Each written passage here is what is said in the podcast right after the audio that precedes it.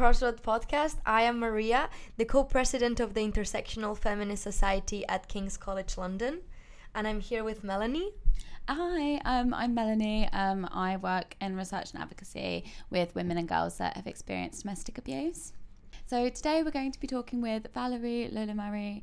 Um, she is the founder of Women of Grace that supports FGM survivors, and she also wrote a book um, called The Unwanted, and she does motivational talks with um, FGM survivors. So today we're going to be speaking about all of that amazing work that she's doing, and um, yeah, we hope thank you enjoy the episode. Yeah, thank you so much for listening. We hope that you enjoy this episode, and if you want to support the creatives and the speakers that are being invited to talk with us at Crossroads Podcast, there will be a link below for for for your donations. Thank you so so much. Thank you.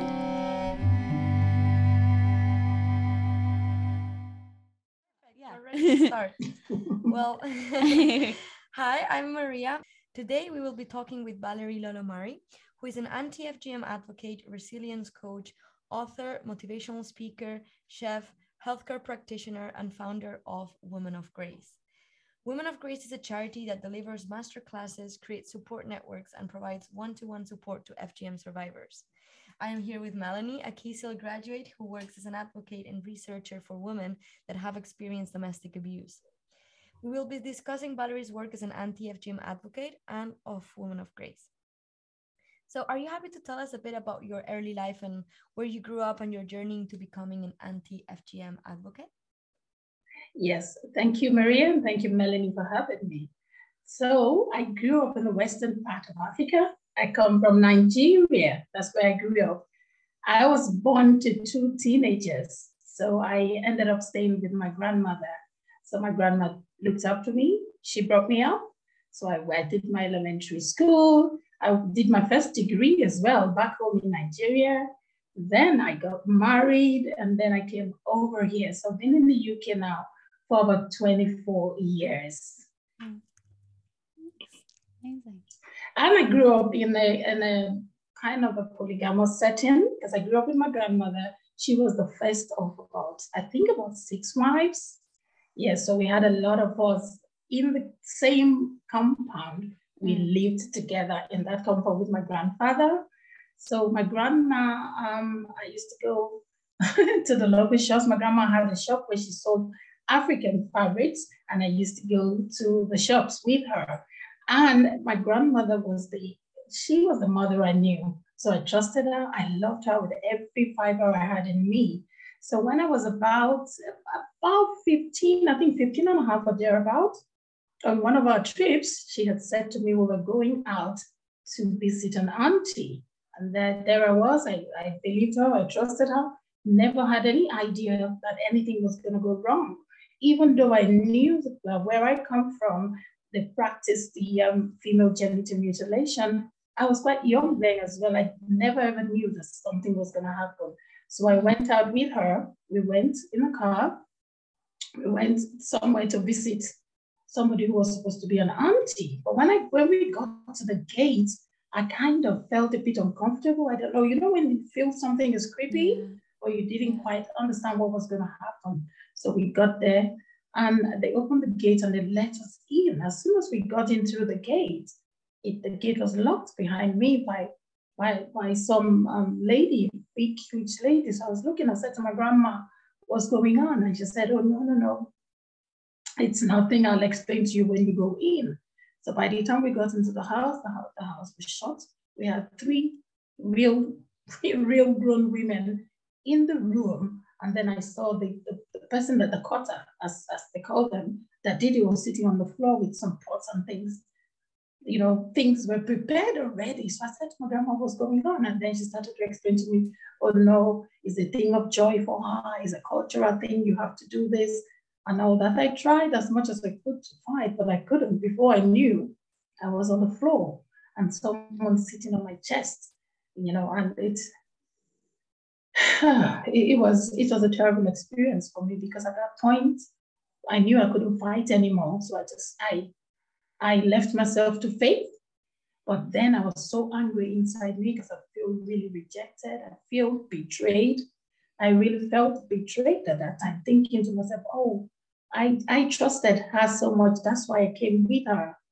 But she, you could see the joy on her face because she was very happy that she was doing something good. So at that point, she didn't know that she was that it was going to destroy my life. So that was the story of how I got caught. Uh, and the, um, because I was struggling so much as well, I got to know later on. My grandmother was saying to me, they were going. It was supposed to be a type one FGM, mm. but it ended up being more or less like a type two because I was fighting so much. I was in mm. so much pain, screaming and fighting. They went on to cut the other bits where, which they did not intend to cut. So it, it became worse than, than, than a type one. So sometimes when I'm explaining, I really don't know if, if it was a type one or type two or in between because they made a mistake and cut something else. Yeah, so that's the story of my FGM. Mm. Thank you so much for for sharing um, for sharing with us. We would also um, like to know the work you do now and why do you think it's so important for for FGM survivors? FGM is a very important subject to me. Like I said to you, it affected yeah. every every area of my life. Yeah. It did affect me in so many ways. I suffered tremendously during childbirth. I had a lot of miscarriages. I lost seven babies. I had seven miscarriages. So I, I feel it's, an, it's very important to talk about it. I feel it's very necessary to raise the awareness. We need to really greatly raise the awareness of FGM because it destroys you completely. And it took me a very, very long time to be able to stand up to speak out about my experience. It took a long time. I was just very lucky that when, when I got married, I was quite open. So I told my husband, so he knew what I had gone through. So he was prepared to support me and he has supported me all the way. But some people might not have that, that courage to share their experience. But even after telling him, and I knew that he was supporting me all along, I still couldn't share my story outside. I, I was feeling so ashamed because of the stigma as well. And some mm. people sort of shove it in your face that is a cultural thing. They don't want to get involved. They feel as if it's a taboo subject. So you kind of feel very lonely and isolated. So because of what I have been through, it's, it's a very important subject that needs to be talked about. Yeah. Yeah, and is that kind of um, do you think like the social media advocacy as well that you're doing is specifically important for that? So kind of raising awareness and that sort of thing within. It, yes, it yeah. is very important because a lot of people with lived experience as well who share the story on social media. Because I mean, in the present age and time where we are now, social media plays a huge role in our day-to-day life. Mm. So, you know, talking about FGM on social media, a lot of people pick it up some people who might even be isolated can just watch social media and hear the people's story and get encouraged and want to jump on the bandwagon. And then also for information, you might have potential victims and they will watch social media and they will know where to go, where to reach out to people, and they will mm. feel encouraged as well. So I think social media plays a huge, huge role in raising awareness about FGM. Yeah. Yeah, definitely. Yes, definitely. So yeah, can you uh, tell us a bit about your journey into then setting up um, Women of Grace? um, like I said, because of what I've been through for so long, I couldn't really talk about it. I, I was ashamed, but I got to the point where I started to talk to myself, and then I said to myself, Valerie, don't be selfish. You need to go out there, share your story to help someone. I started yeah. to quest- question myself actually to say, look at the way you are feeling. There's so many people who are feeling this way out there, feeling isolated. So your voice needs to be heard. Yeah. I made con- a very conscious decision to save even one more person not to go through this really, really, really horrible, horrible practice. Mm. So I decided to come out. And I did that sometime last year when I became 50. I said to myself that was going to be my 50th birthday to myself. I, I bet the present to myself to come out and speak and speak about it. So within the six months, I wrote a book about my journey, my whole story. And all the things that I had been through. And then I stepped out mm. into the open. And my goodness, all just for speaking out, I started getting people coming to me. A lot of people started coming to me, started opening up and sharing their story. Some of those people, people I've known for years as well. And I didn't know mm. that they have gone through some kind of gender-based violence. Yeah. Yes. It's kind of bringing way to bring people together, I guess. Honestly. Yeah. So things just started opening up. And yeah. so that was the birth of when women um that's that was the birth of women of grace. Nice. And um yeah, can you um I know the charity ones like um some masterclasses and things like that. I just wondered if you'd like to kind of um explain kind of what type of masterclasses they run and um, what the main aims are and those sorts of things. Okay. So um, when I started um, Women of Grace, we started doing, um, I started helping the women online because then was during the pandemic. So we're doing Zoom, um, Zoom meetings, but now we're slowly coming into the community. And I have a WhatsApp group. I have a private WhatsApp group. Yeah. So when people are referred from the either any of my social media, Facebook or Instagram or LinkedIn, they then now get put into the um, WhatsApp group, which is a private, safe space. For me, I wanted to mm. create a safe space for where people will come and yeah. you know interact with people like them, so they know that they're not alone in their journey. So that's why I have the um, WhatsApp group. And then I started to carry out empowerment masterclasses. We talked about mental health, confidence, self care, so those are the kind of master classes that I run every, we do it once every every month. And then we raise awareness as well. Yes. So yeah. those are the master classes.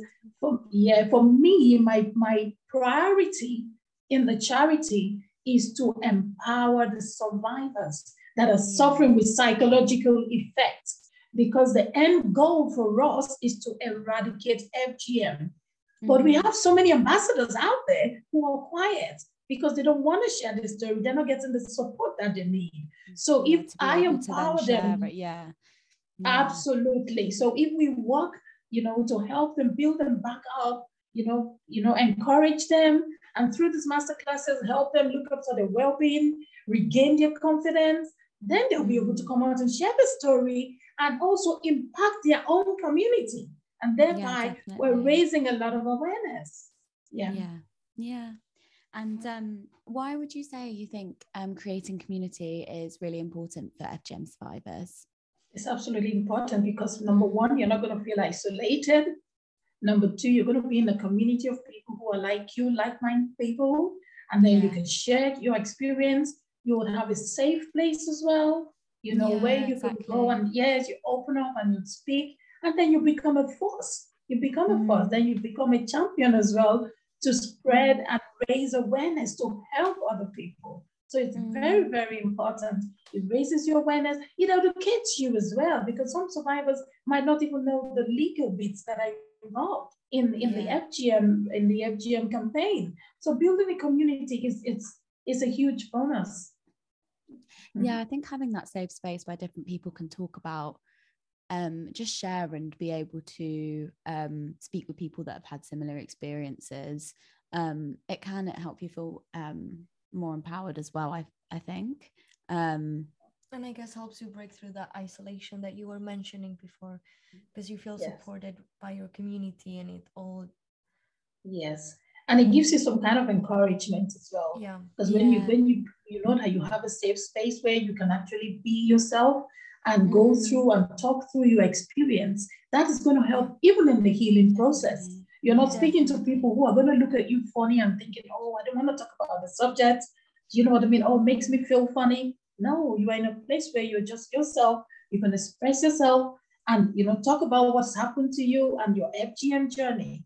And that mm. opens it opens you up to become a champion, which is my ultimate goal yeah. for you to join. Yeah and it's also good i guess if you don't have anyone um if you don't feel like you could some people might not feel that they can talk to their immediate friends or family about these sorts of things. So it gives a space yeah. for people as well that don't feel like they can talk to um yeah the pe- other people that they're close with about it. Um and absolutely. um, yeah do you um, have a story of a time where you supported um, an FGM survivor to a place, that kind of place of what you said um, about being a champion? Um, oh, absolutely. Uh, yeah. Not, not one. I have a lot of them, a lot of them who have come out, you know, and, you know, I had, I use one typical example. This was somebody who was very shy, very withdrawn, doesn't want to say much in public. When you invite her to do things, she doesn't want to go. But when I started my FGM journey and she opened up and I knew that she is a survivor as well, and I started to counsel her because when even in the master classes, I also have one-to-ones as well. People yeah. have one-to-ones with me where they can actually, you know, call me and then we arrange a Zoom meeting and and yeah, so both. It's yeah, that same. Absolutely. So, you know, slowly, slowly, we started working together, and now she's flying. She's flying in her community. She started even writing her book about her journey. Wow. And you That's know, the amazing. last time I saw, yeah, we had a one-to-one, and the progress that I saw just made me, you know, I was I, I was very pleased because yeah. that's what I want to see. And there's so many more like her out there. But now she's come out of her shell. She's going to be so helping good. so many other people in her community as well. Mm. So that's just one example of so many more so many more of them who have come out of their closet to, to say to me, you know what, Valerie, I've been through this as well. I didn't know who to speak to. And this is what I've been going through in my marriage. This is how it's affected me. And I didn't know. And you know, it's it's just it's very rewarding to see that. Yeah. Mm-hmm. It just shows the impact of like creating that um community and yeah. that can have um as well as doing those kind of master classes and helping somebody to then um yeah just get more confident um in talking yeah. about that mm-hmm. um mm-hmm.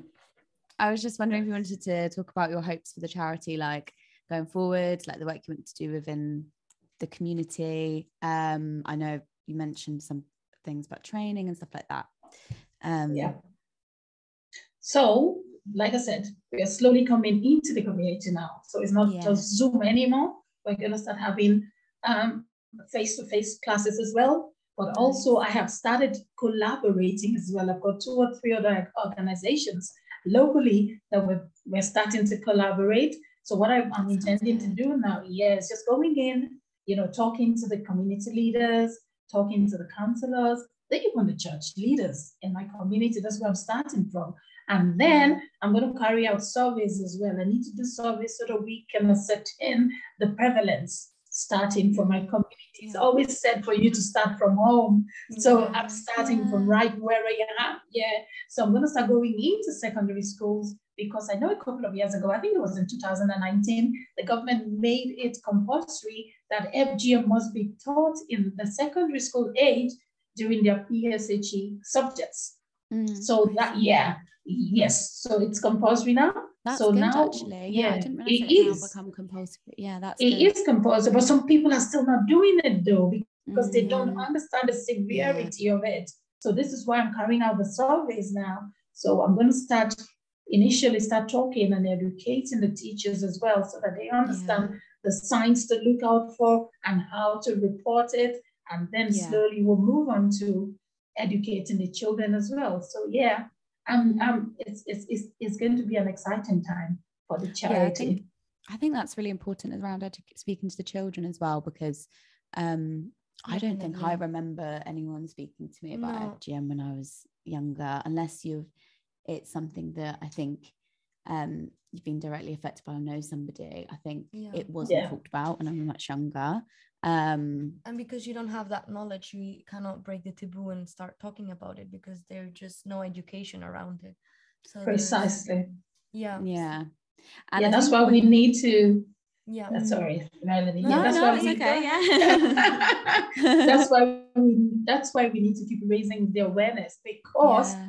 in the past FGM has been perceived as a taboo subject or a cultural thing. So they're mm. thinking that they don't want people to know about it. But FGM mm. is everybody's business, though. It's yeah. violence on a girl child. So everyone needs to be educated about yeah. it. It needs to be spoken about more so that people yeah. know how to recognize the signs and help. Because you could have a neighbor who's a potential victim.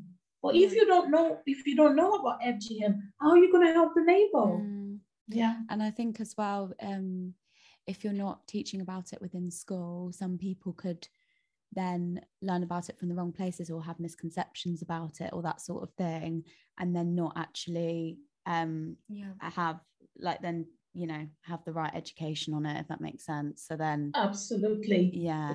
It's um, very important for the ch- children as well to learn about it so even if they come from the area where that is practiced because you would have educated them on the dangers of it when yeah. whoever comes to tell them or they sense that they're going to get them to do that they can report. They can raise an alarm quickly. But if they're not educated they might be brainwashed by the by whoever is, is, is going to practice was going to take them to practice it. So ch- children need to be educated. So they know that their bodies not to be used as experiments so they know that they can refuse and say no i don't want you to yeah. do that to me because it's not right yeah because especially as a child you have not not much conception about body autonomy and uh, the right that you have towards um, towards yeah towards yeah. your body and gaining that autonomy and like as a child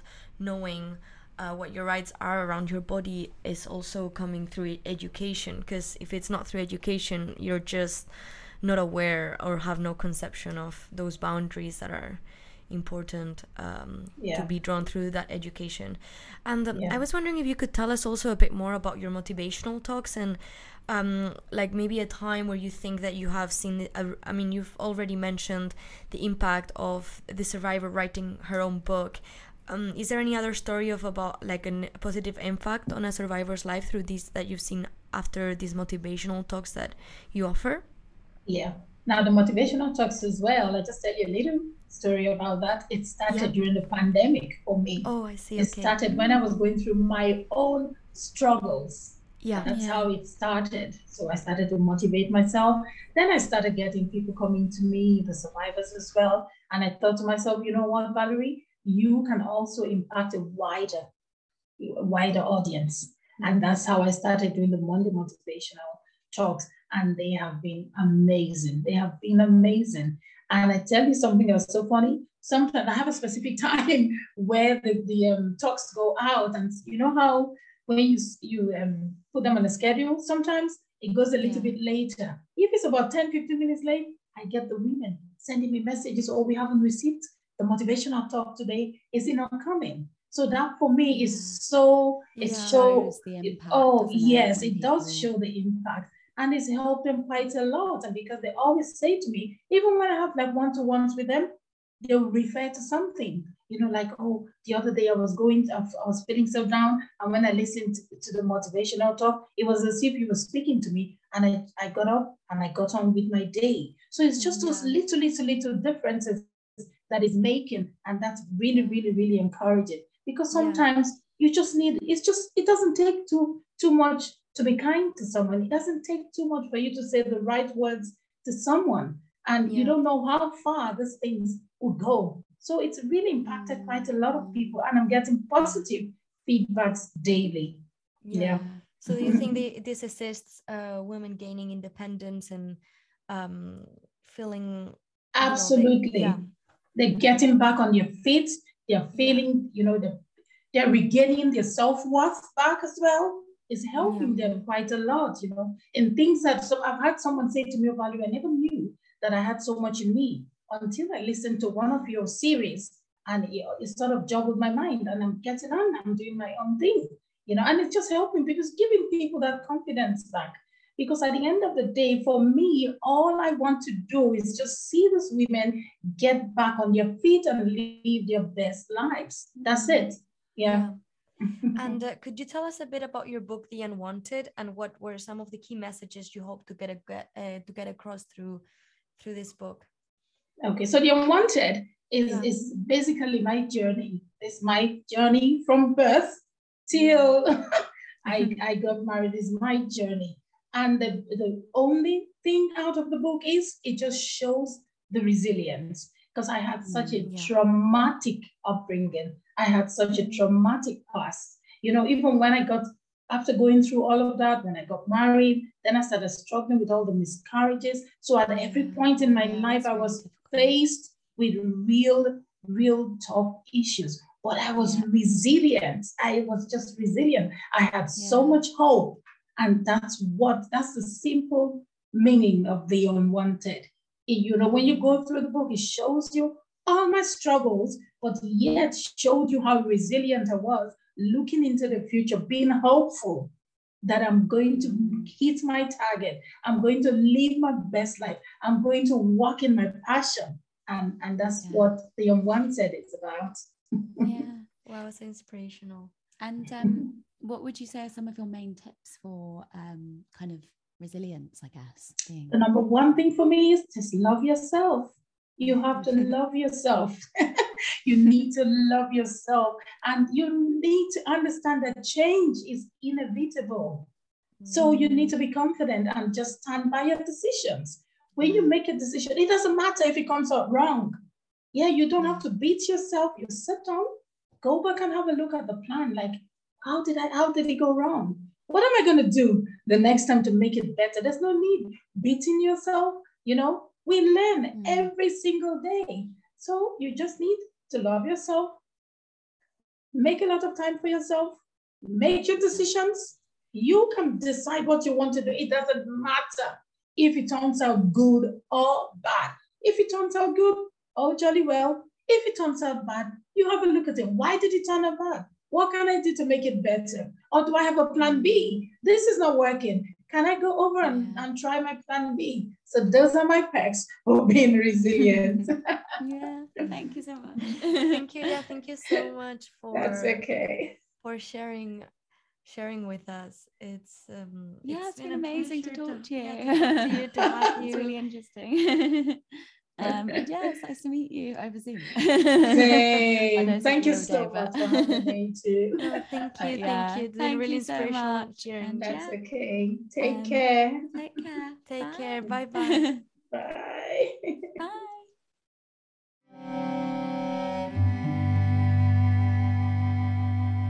Thank you to Valerie Lomari for sharing with us her experience and uh, her beautiful words around the work she's doing on anti FGM advocacy, the amazing work she's doing. It's been a pleasure for us to have her and at Crossroads Podcast.